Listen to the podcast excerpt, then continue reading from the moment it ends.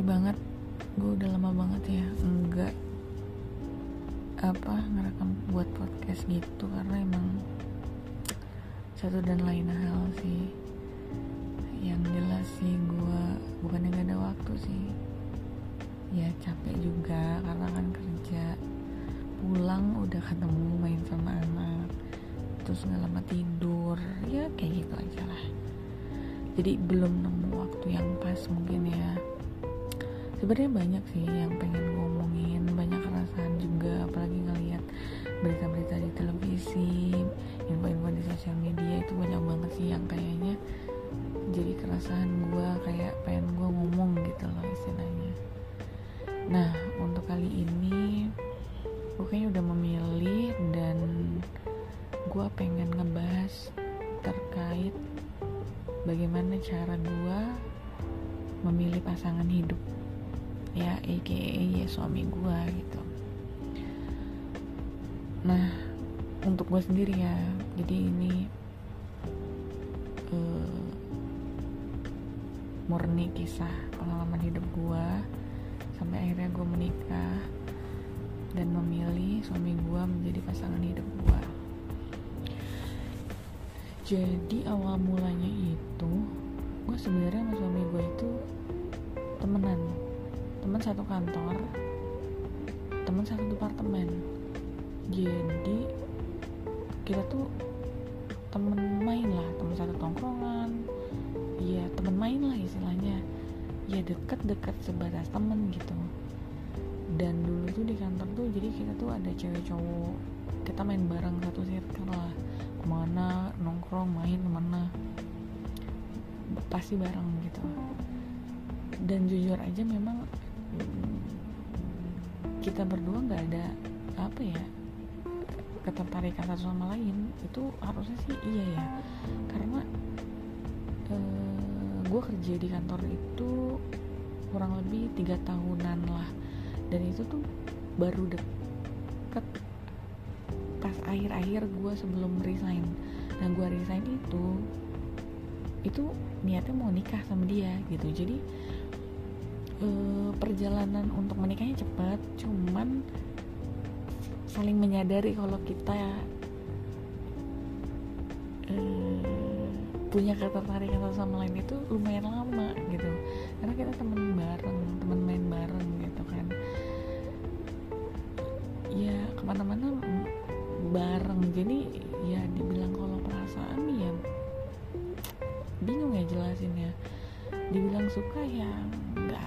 ada rasa suka di selain temen gitu kan. Nah. Ya dan ini dan kita mulai dari gini deh. Uh, waktu pas kerja itu kan ya dulu suami gue ya punya pacar. Dan kita satu tongkrongan tuh tahu dia punya pacar gitu dia deket sama siapa? Kita mau tahu. Kayak gue deket sama siapa tahu cerita tentang gue sama cerita tentang dia. Karena kita temen ya sama-sama tahu lah istilahnya kayak gitu.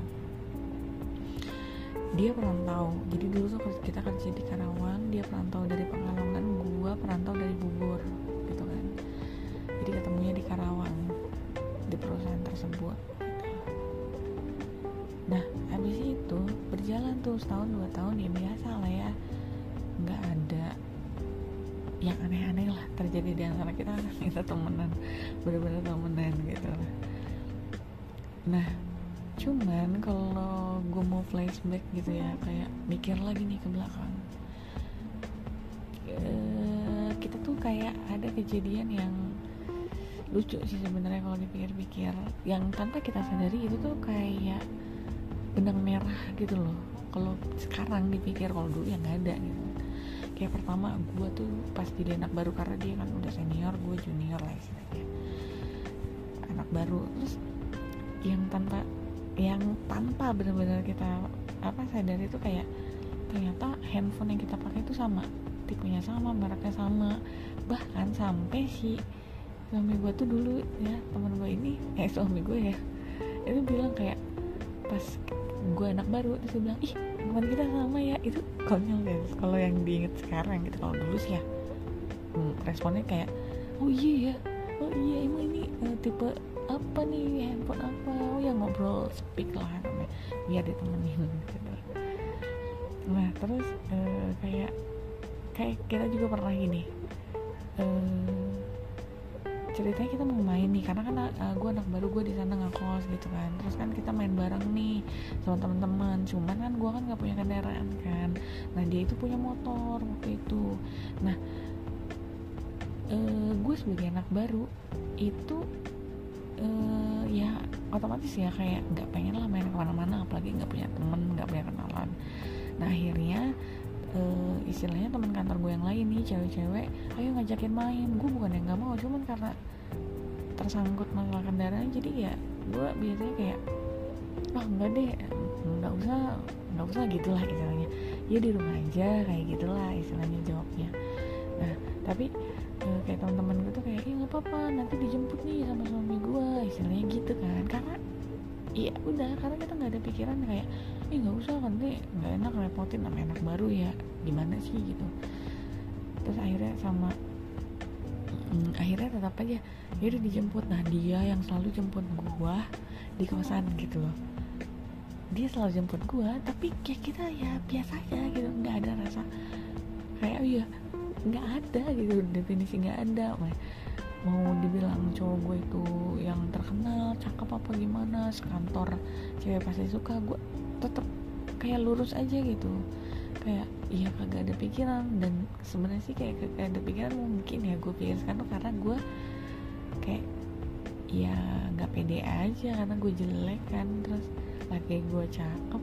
Eh maksudnya si calon suami eh maksudnya si dulu temen gue lah si calon suami gue itu kayak yang paling ganteng di situ. Yang jadi perebutan ya nggak mungkin juga gue suka ya tahu diri aja lah istilahnya ya udah kita biasa aja lah. Nah terus sempat yang kayak yaudah main bareng apa apa bareng. Dan yang paling konyolnya itu gue tuh sama dia karena satu departemen kadang kita tuh kayak merasa kayak gimana ya kayak risih. Dan kita bahkan kayak berpikir seperti apa sih saingan lah ke bos itu gitu kan. Kita kan punya bos yang sama. Jadi kayak kita tuh saingan. Kadang kita tuh kayak kayak kayak gue jujur aja kayak gue tuh eh, cara bekerja gue sama suami gue tuh berbeda jauh gitu. Gue tuh tipikal eh, orang yang bekerja tuh satu sat, sat, harus dikerjain kalau bisa dikerjain ya dikerjain sekarang gitu. Sedangkan uh, suami gue tuh lebih kayak memanage itu gitu loh. Nggak semuanya harus lo kerjain sekarang itu diatur aja waktunya. Jadi lebih seperti itu. Jadi yang kayak kadang kita tuh uh, selek di situ bukan selek berantem yang gimana cuman lebih kayak ya padu omong. Kadang gue kayak lebih apa sih ini orang? gitu loh. Sampai kesel sendiri karena kenapa sih uh, orang-orang tuh pada menilai uh, si suami gue ini tuh lebih bagus uh, atau uh, paling bagus lah di situ. Kayak secara kerjaan tuh kayak dia tuh apa apa yang diandelin apa apa diandelin. Walaupun memang gue mengakui uh, ilmu dia teknis skill bekerjanya sangat mumpuni jauh di atas gue gitu. Um, cuman gue kayak yang gak mau kalah gitu dan gue pikir nggak fair aja gitu loh sama orang itu. Kenapa sih menilai uh, skill dia itu dari tampangnya yang cakep aja gitu ya mau nggak tahu juga ya kenapa gue baru mikir gitu. Karena gue merasa dia tuh ya biasa aja secara, secara skill sama kayak gue tapi karena dia cakep aja terus di orang-orang pada ngedukung dia gitu loh. Itu yang ada di otak gue dulu. Nah sampai se seperti itu gitu. Dan konyolnya lagi karena kan si suami gue itu kan ya istilahnya yang paling banyak disukain cewek-cewek ya istilahnya di kantor gue tuh dia tuh sampai bilang sendiri pas sekarang-sekarang nih pas kita udah tuh kayak gue juga heran kenapa kok ujung-ujungnya bisa sama lu? Karena apa? Lu tuh orang yang paling jauh dari lingkaran hidupnya dia. Itu sih yang paling gue tuh sampai iya juga ya. Gue tuh orang yang paling istilahnya oposisi kalau kata partai. Bener-bener oposisi kalau sama dia. Enggak yang mencoba buat mendekat atau berdamai gitu. Enggak gue tuh enggak gitu loh. Gue tuh bener-bener oposisi gitu loh sama dia. Karena ya itu tadi gue tuh berangkat dari ketidaksukaan uh, ketidaksukaan maksudnya penilaian orang terkait skillnya. Dengan mencampur adukan uh, good looking itu gue tuh wah anti banget gue yang kayak gitu. Itu konyol sih sebenarnya. Makanya kan kayak sih ketika dia dibangga-banggain di meeting atau apa kayak apa sih? gitu loh. Ya ampun fair aja kali gitu loh. Namanya skill gue juga bisa kayak gitu dan harusnya gue ini uh, apa ya dapat istilahnya kalau mau tepuk tangan tepuk tangan yang sama istilahnya kan kayak gitu. Kayak cuman ya tetap aja nongkrong bareng apa segala macam nah gue juga lagian kan tipikal cewek yang gak terlalu suka nongkrong sama cowok-cowok. Sedangkan teman-teman gue kan cewek kan pengen lah gitu nongkrong juga sama ya apalagi si suami gue itu karena kan ya emang yang paling diincar ya suami gue lah istilahnya gitu kan. Jadi seneng aja kali nongkrong bareng cowok ganteng misalnya kayak gitu. Dan gue tuh selalu yang kayak males aja bawaannya. Tapi akhirnya tuh orang-orang itu kayak teman-teman cewek gue itu apakah gue nggak tahu ya apakah gue satu departemen sama laki gue. Jadi mereka tuh yang kayak ehm, ajakin dong sama lu ajakin dong sama lu. Lu kan deket uh, lu kan satu departemen deket lah sama dia. Kan gua aneh ya maksudnya ya kenapa harus gua sih? Udah tahu kan kalian tuh gua nggak males gitu loh kalau ngajakin dia ngajakin cowok main bareng tuh kayak nggak asik gitu loh. Maksudnya udah nggak asik lagi nanti malah fokusnya beda harusnya nongkrong kita bisa leluasa ini. Nanti fokus ngegodain laki-laki itu atau siapa pun lah nah itu emang gue paling males gitu. Kalau nongkrong tuh harus lawan jenis tuh males gue tuh. Kayak gitu lah istilahnya. Dan terus gue tuh tipikal cewek yang gak percaya namanya uh, cewek sama cowok sahabatan tuh sulit gitu. Dan dan memang murni terjadi sama gue dan tidak bisa gitu sahabatan gitu. Atau dekat tuh nggak bisa. Ya bukti aja gue kawin gitu. Bukti aja gue nikah sama si suami gue yang sekarang kan. Dan itu terbukti memang tidak bisa. Cewek cowok tuh tidak bisa. Kalau nggak salah satunya salah duanya yang punya perasaan yang sama. Kayak gitu aja sih. Nah terus um, yang pasti gue tuh um, tipikal orang yang tidak melihat mencari pasangan itu bukan secara apa ya kayak kasat matanya yang kelihatan ya secara fisiknya. Gue tuh dari dulu terkenal memacari hmm, lawan jenis yang biasa aja lah istilahnya. Karena gue pertama gue nyanyi juga biasa aja gitu nggak cakep. Dan gue pikir kayak ya udahlah gue mendingan gue cari masalah dengan punya pacar yang cakep misalnya pun ada yang mau gitu ya. Karena ya udah pasti yang udah aja milih yang biasa atau yang jelek. Karena dia pasti nggak usah nggak bakal neko-neko nggak jadi fuckboy nggak jadi playboy apa pun itu. Gue menghindari gitu kan. Emang gue ada ada insecure sih dibilang insecure. Nah iya kayak gitulah. Nah, sampai akhirnya uh, gue itu uh, eh iya, iya sampai si suami gue itu kan punya pacar terus ya udah kita kan uh, tahu ya dia punya pacar. Terus pas di tahun keberapa gitu tahun gue kedua kan kalau nggak salah dia kayaknya putus deh sama pacarnya itu gitu kan.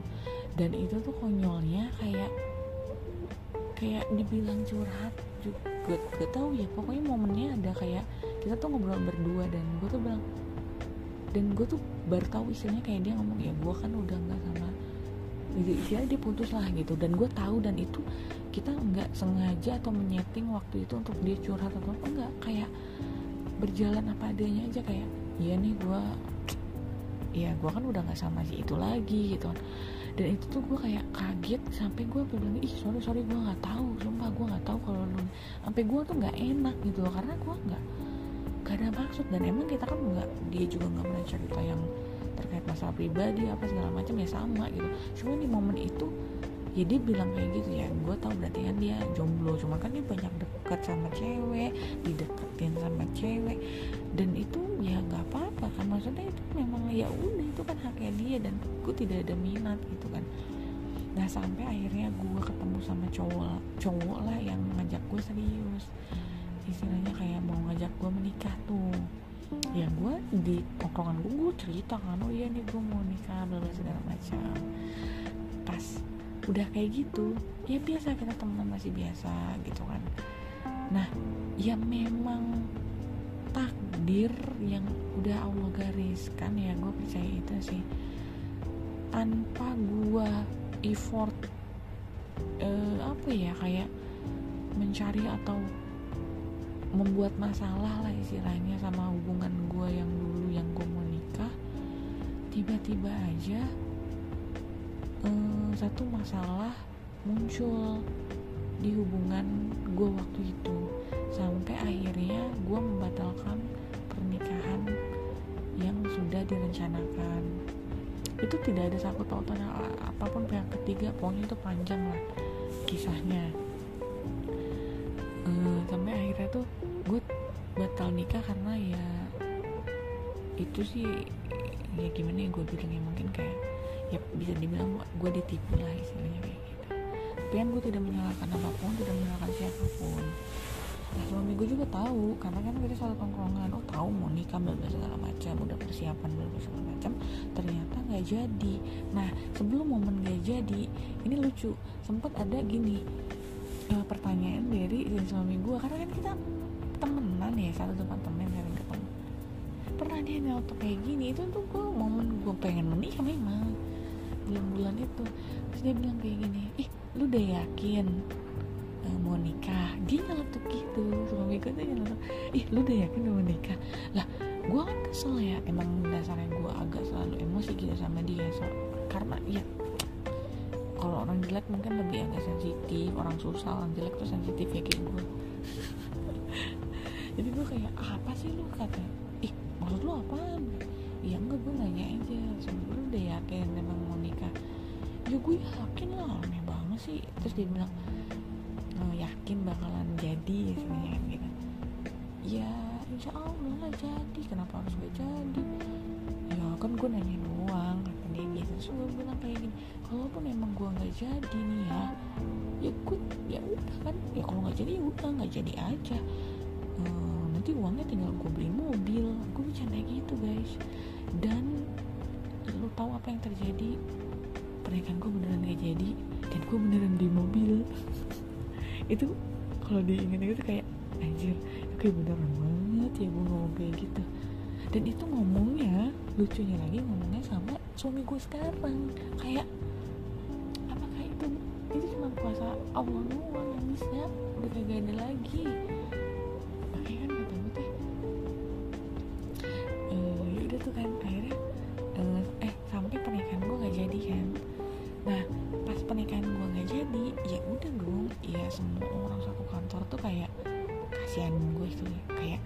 kayak gimana ya kayak kayak bukan menghina sih kayak lebih yang kasihan ya gitu kasihan ya gue tau lah gue pasti diomongin di belakang gitu kan.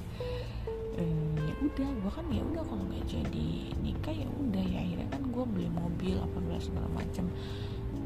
Dan akhirnya ehm, ya gue nggak berpikir dulu untuk ke masalah pernikahan lagi lah karena masih ada rasa trauma apalagi ya karena gue ditipu itu kan ya. Nah habis itu gak lama kayak kan kita main bareng gitu kan.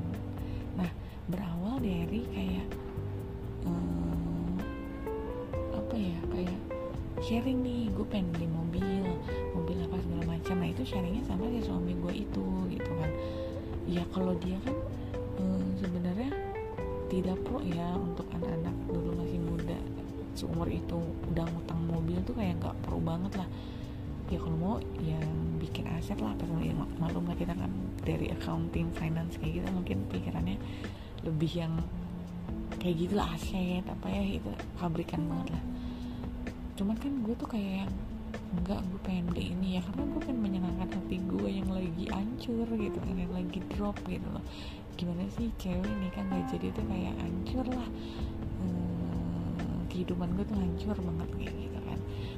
Ya udahlah gue beli aja mobil ya udah akhirnya kan ya mau nggak mau ya kita ya gue tetap sharing dan dia juga ngasih ngasih saran apa beli ini nanti ya pokoknya banyak lah kan temen temenan kan biasa lah sharing.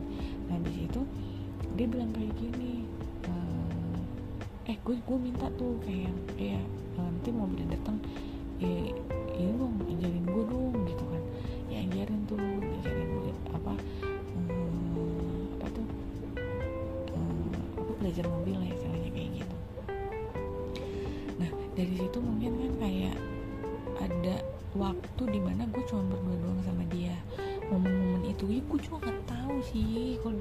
kenapa kok bisa jadi kayak gitu gitu. Maksudnya bisa bareng tuh gue juga nggak tahu gitu. Kayak gak ngerti lah gue nah kebetulan emang kita kan berarti sama-sama sendiri dan tapi kan hubungan kita cuma temen kan. Di itu nggak ada namanya. Oh apa sih? Kayak tiba-tiba suka terus nembak tuh nggak ada. Pokoknya pure kayak bareng bareng aja terus sering karena belajar mobil terus kan dia itu mikirnya kayak hmm, gue juga lagi terpuruk. Jadi dia tuh kadang hmm, suka ngide eh kita main di sini yuk bagus segala macem. Terus kadang gue juga yang minta eh kita main ke sini yuk kita main ke mana kek yang enak? Nah dia tuh berpikir dengan gue mengajukan gitu tuh gue tuh bener-bener lagi down banget dan gue tuh pengen kayak pelarian lah istilahnya. Gue pengen hati gue dan dia tuh kayak ya udahlah gue sebagai temennya ya pasti support lah. Apalagi cewek kan kasihan. Mungkin ya mungkin gitu di otaknya dia. Jadi ya kita main bareng dan itu cuma berdua. Ya udah gitu kadang apa ya kita ke tempat yang misalnya eh ke mana kayak kita searching terus akhirnya kita datengin tuh ke tempat itu berdua tuh. Kita main ke mana ke mana ke mana dan dan akhirnya kita deket lah ya. Ya akhirnya kita gak nyangka tuh deket sampai titik di mana dia itu uh, apa sih kayak ya bukan nembak sih. Konyolnya itu kayak kayak apa ya kayak mengajak gue untuk ke jenjang yang lebih serius gitu loh. Setelah deket tuh tidak ada penembakan tidak ada apa nggak ada lah gitu. Sampai gue juga berpikir kayak gini kok. Gue kayaknya deket sama dia sih tapi ya nggak mungkin dong dia suka sama gue. Kayaknya takutnya gue tambah malah baper gitu ya. Gue sempet ada kayak kayak pengen pindah kerja tuh ada. Gue udah ngelamar-lamar cuman ya gue nggak iya karena Allah nggak ngizinin ya kayak ya gue nggak diterima aja jadi gue tetap di situ gitu kan.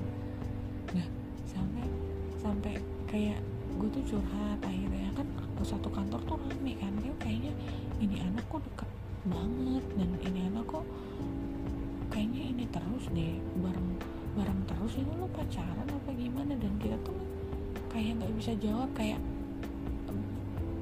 mau dibilang enggak tapi kayak kok iya kenapa kita bareng terus?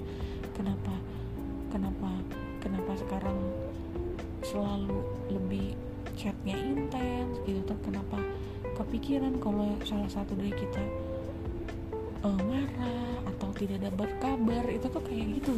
Itu udah mulai kayak gitu lah cuman kita nggak ada namanya status tuh nggak ada. Itu yang bikin gue tuh kayak anjir ini kayaknya gue menghindar aja deh daripada kayak gini kayak gini gitu kan. Tapi ya takdir ya. Jadi gue nggak bisa menghindar uh, suami gue juga nggak bisa menghindar sampai akhirnya oh iya ya gini sebelum dia ngomong serius sampai itu kan kita nggak ada status ya sampai gue tuh pernah lo dibawa ketemu sama kakaknya yang ada di situ juga di daerah Karawang juga yang lagi merantau juga. Dan gue tuh sampai kaget gitu loh gue tuh diajak ketemu kakaknya diajak ketemu saudaranya diajak ketemu adiknya. Itu tuh sampai kok ini maksudnya apa ya? gitu kan. Bener-bener kayak kayak nggak secara nggak langsung tuh kayak memperkenalkan gue ke keluarganya tapi secara tidak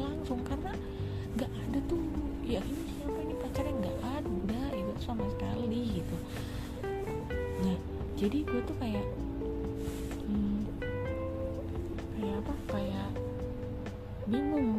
Gue sempet kan bingung. Cuman kan gue juga nggak mungkin nge push dia karena ih siapa sih gue anjir lu aja kali kar yang pede. Selalu gue di otak gue lu aja kali kar yang pede gitu kan. Nah sampai akhirnya gue cerita sama salah satu senior kita berdua ya ya gini gini gini gini. Nah senior gue tuh bilang kalau dia punya feeling kalau si suami gue itu sebenarnya ada rasa sama gue karena dia sen dia itu senior gue itu merasa si suami gue itu dari dulu nggak pernah sama cewek kayak gitu gitu. Nggak pernah gitu kayak sedekat. Kayak gitu tuh nggak pernah. Dan si senior ini tuh bilang kayak kalau dia tuh yakin pasti ada rasa cuman guanya yang denial. Kayak nggak mungkin lah yang dia dia buta apa mau sama gua yang mau sama dia banyak cakep kaya tuh mau sama dia dijodohin bahkan. Itu nggak mungkin gitu kan kalau sama gue tuh apa sih yang mau diiniin gitu nah cuman uh, si senior gue itu bilang senior kita tuh uh, bilang kayak gini lu kasih waktu aja pokoknya lu kasih waktu ke dia lu bilang kalau sampai di waktu ini dia nggak ada omongan untuk apa pun entah mau ngajak e, nembak atau serius lah istilahnya nggak ada. Udah mendingan kamu ngomong sama dia habis itu udah pergi gitu. Tinggalin di ditegasin. Nah di situ kan gue udah berpikir ya udahlah ini emang harusnya gue aja yang keterlaluan atau gue aja yang kayak kepedean. Mungkin si suami gue kasihan kalau ninggalin kayak nggak enak lah gue udah tersakiti terus disakiti lagi istilahnya. Mungkin seperti itu gue pikirnya. Tapi di suatu ketika um, kan dia apa ya kayak ya kita makan bareng lah ngajak keluar. Ya udah mau makan apa?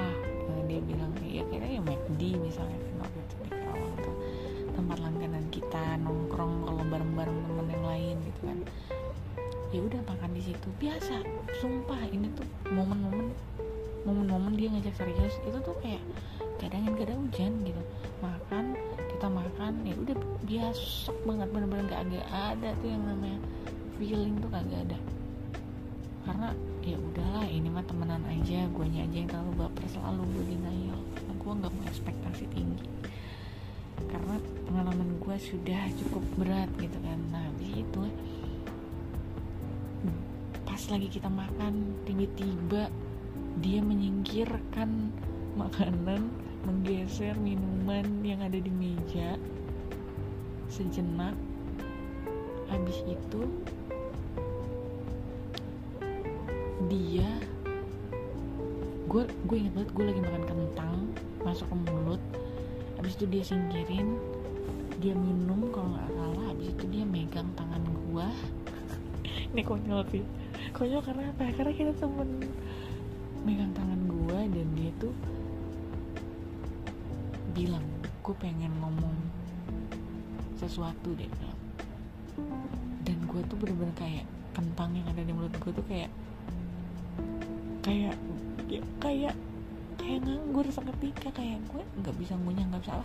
Karena gue kaget dia ngomong gitu dia bilang kalau gue pengen serius sama lo itu kayak ah anjir. Itu dalam hati gue anjir nih orang. Dalam hati gue gue langsung marah kan karena kan gue orangnya denial gue kayak marah yang kayak apa sih maksud lo? Gitu loh. Gue tuh dalam hati gue lu tuh keterlaluan. Kalau lu mau mempermainkan gue yang temen lu lu udah keterlaluan lu tahu proses hidup apa yang gue lewatin. Dan bisa bisanya lu ngerjain gue kayak gini. Rasanya dalam hati pengen ngomong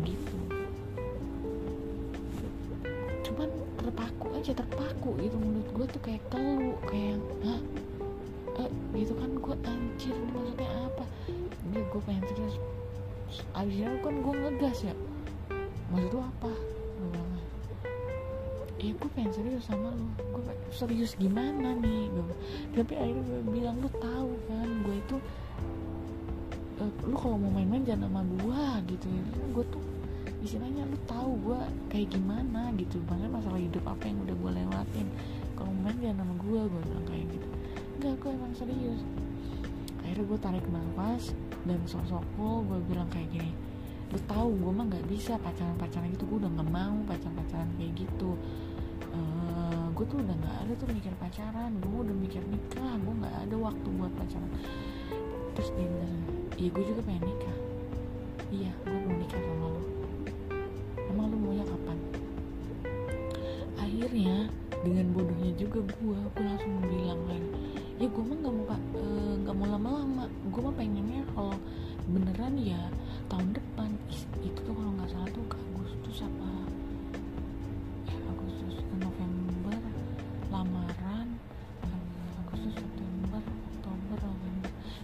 di Agustus kayaknya deh. Di Agustus dia ngomong kayak gitu. Terus gue bilang ya gue pengen tahun depan awal tahun lagi. Gue gue langsung nembak gitu guys.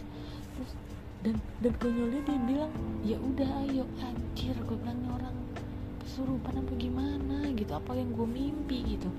Itu tuh konyol sih. Itu lucu banget. Dan itu selalu gue inget sampai sekarang gitu si Roni gue tuh kayak gitu banget lah gitu. Aku gue nggak tahu emang cara bermain dia bermain cinta yang seperti itu gue kan nggak tahu ya karena kan gue temennya.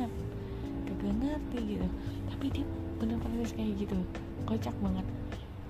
Ya gue sosok yang kayak uh, stay cool kan yang kayak ya udah gue maunya tahun depan dan awal tahun. Gue nggak nggak ini gue nggak mau kayak main-main nggak bercanda. Gue mah orang yang kata gitu terus ya udah kalau awal tahun ya udah ayo kita pikirin sekarang. Lu maunya kayak gimana konsepnya? Dan di malam itu juga tuh di McD itu Karawang itu tuh kita kayak mikirin konsep uh, konsep pernikahan terus ngitung terus e, maunya seperti apa. Kalau konsep e, karena gue Sunda di Sunda tuh seperti apa gitu kan.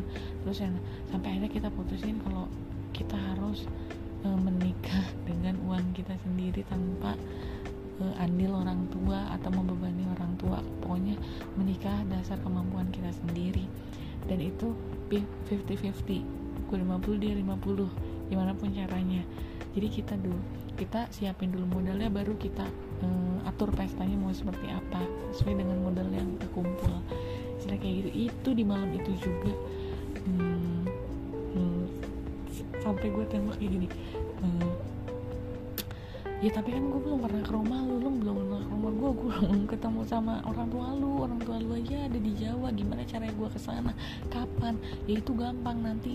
Pokoknya tahun ini hmm, kita urus. Kamu ya gampang kan sekarang Agustus. Ya mungkin nanti uh, di bulan apa ya? Gue lupa sih. Nah itu kita uh, kita ke Jawa katanya gitu.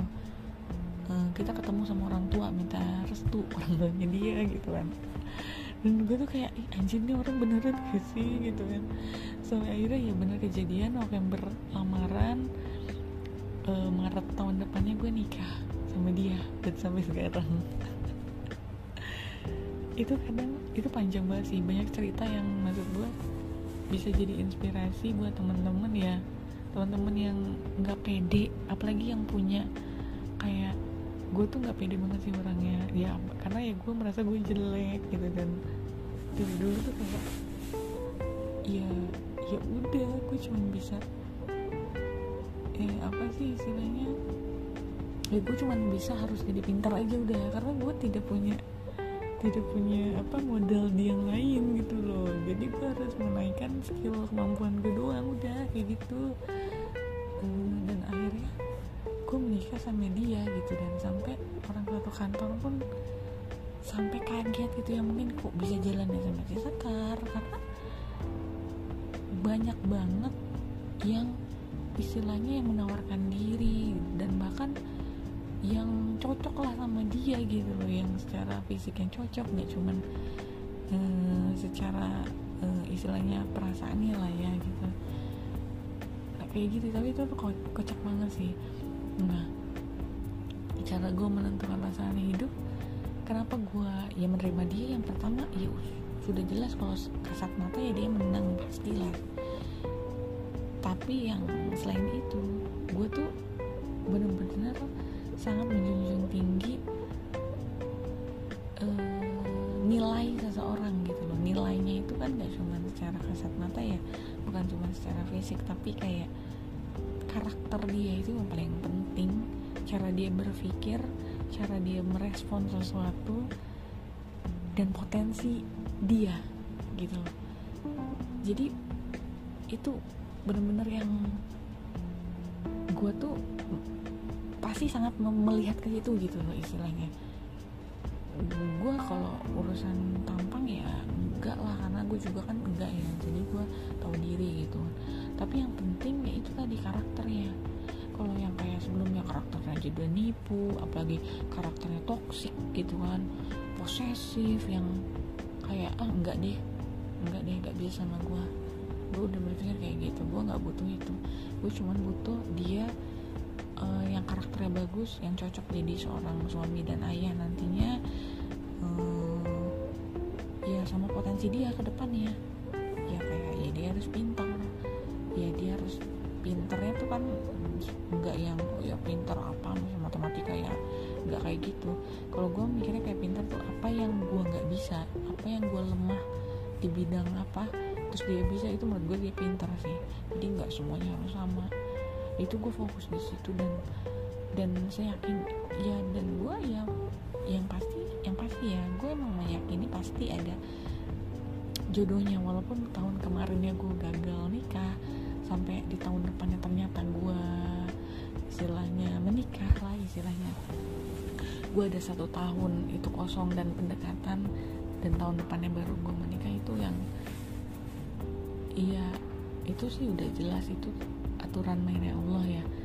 Tapi gue menyerahkan bener-bener sepenuhnya dan meyakini meyakini apa pun yang Allah kasih itu pasti yang terbaik gue nggak pernah mendoakan siapa pun untuk bisa suka sama gue atau gue suka sama dia tapi gue selalu istilahnya kayak ya gue berdoanya sama Allah bener-bener yang uh, gue merasa kayak kalau gue bener-bener pengen ya gue harus banyak berdoa. Ya biar Allah tuh yakin kalau gue tuh emang bener-bener butuh dan pengen itu. Jadi mindset gue seperti itu terus. Nah, nah mungkin itu dari gue untuk episode kali ini ya mudah-mudahan ada manfaatnya lagi ya. Percaya aja maksudnya eh, Allah itu udah ngatur sedemikian rupa sehingga apa ya kamu tuh kita nggak perlu khawatir atas apa pun gitu. Tidak ada harusnya sudah tidak ada keraguan. Kalau kamu meyakini Allah ya kamu harusnya nggak ragu. Itu sih. Kalau memilih pasangan ya ya itu tadi dari, dari empat eh empat poin atau lima poin yang tadi tuh kalau kalau aku ya dan alhamdulillah ya berjalan dengan lancar dan baik sih sampai detik ini. Saling support dan dia jadi apa ya best friend forever dia jadi teman benar-benar definisi teman hidup teman nongkrong juga sampai sekarang. Ya alhamdulillah lah kita kita kita apa grow up bareng grow up bareng gitu. Ya saling support aja satu sama lain saling mendukung kayak gitu sih. Oke teman-teman terima kasih ya udah mau ngedengerin episode kali ini yang cukup panjang padahal ini belum semuanya. Sebenarnya ini kulit-kulitnya aja episode tentang bagaimana cara yang gue memilih atau bertemu dengan pasangan hidup gue yang sekarang